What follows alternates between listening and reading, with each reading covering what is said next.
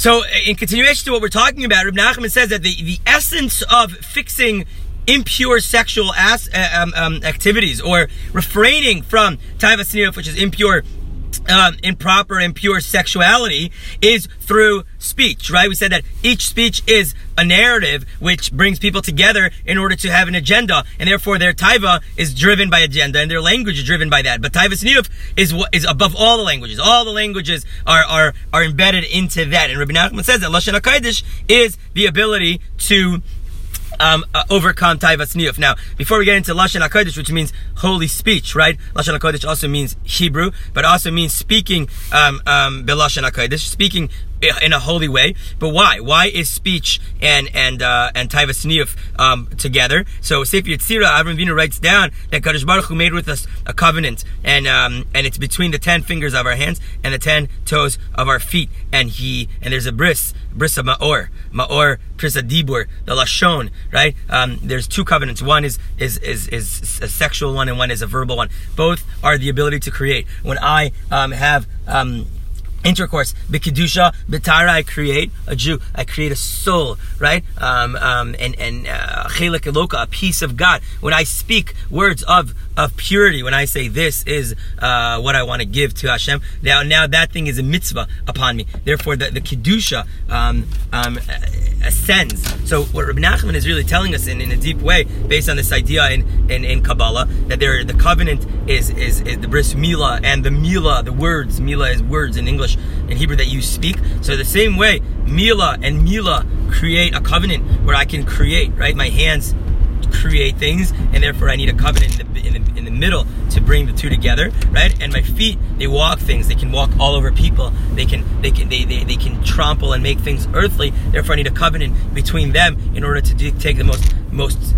earthly thing, which is uh, uh, sexual intercourse, and make it holy. And that's the, the, the essence of bringing the two hands together, the two feet together, elevating um, um, um, the ideas, but this is what Rabbi Nachman is telling us. In the depth, this, the, the, the, most important way to overcome Taivas Niyuf is to perfect your speech. Now, speech, Lashon HaKodesh, is not only Lashon HaKodesh, Hebrew, which that is definitely the main essence, but being Mekadesh your Lashon. Speaking in the proper tongue, not, not joking, not cynicism, not making fun, not words of heresy, not quoting people that are, that are wicked, that are anti-God, right?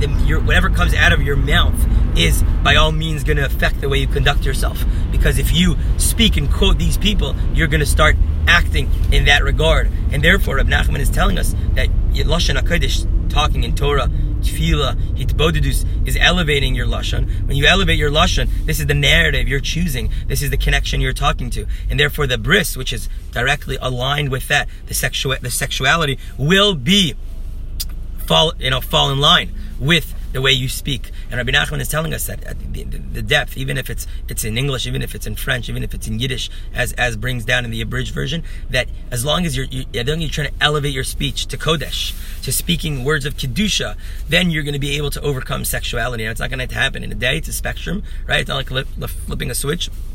It's a journey, but the more you protect what comes out of your mouth, the more you'll be able to protect, right? And it's already brought down in Sefer Kabbalah that men struggle a lot more with uh, uh, the the bris in the sexual level, and women struggle a lot more with the bris on the verbal level. And therefore, at the end of the day, uh, we both have to combat that, right? And and in order to overcome um, um, sexual impurity, one has to elevate his tongue, right? Not to be like the nations, to be on a higher level. And when a person is able to do that, when a person is able to guard his tongue to not speak bad things, not speak cynicism, and not speak things that are, that create that create a, a, a, shallow mindset that brings forth shallowness. Then a person is really able to elevate elevate his speech, and when you elevate your speech to a place that you're conversing with God and what you're trying to do is create a relationship with God, then you're obviously going to overcome the ability to use sexuality as a tool to connect to somebody else and overcome and overcome um, and use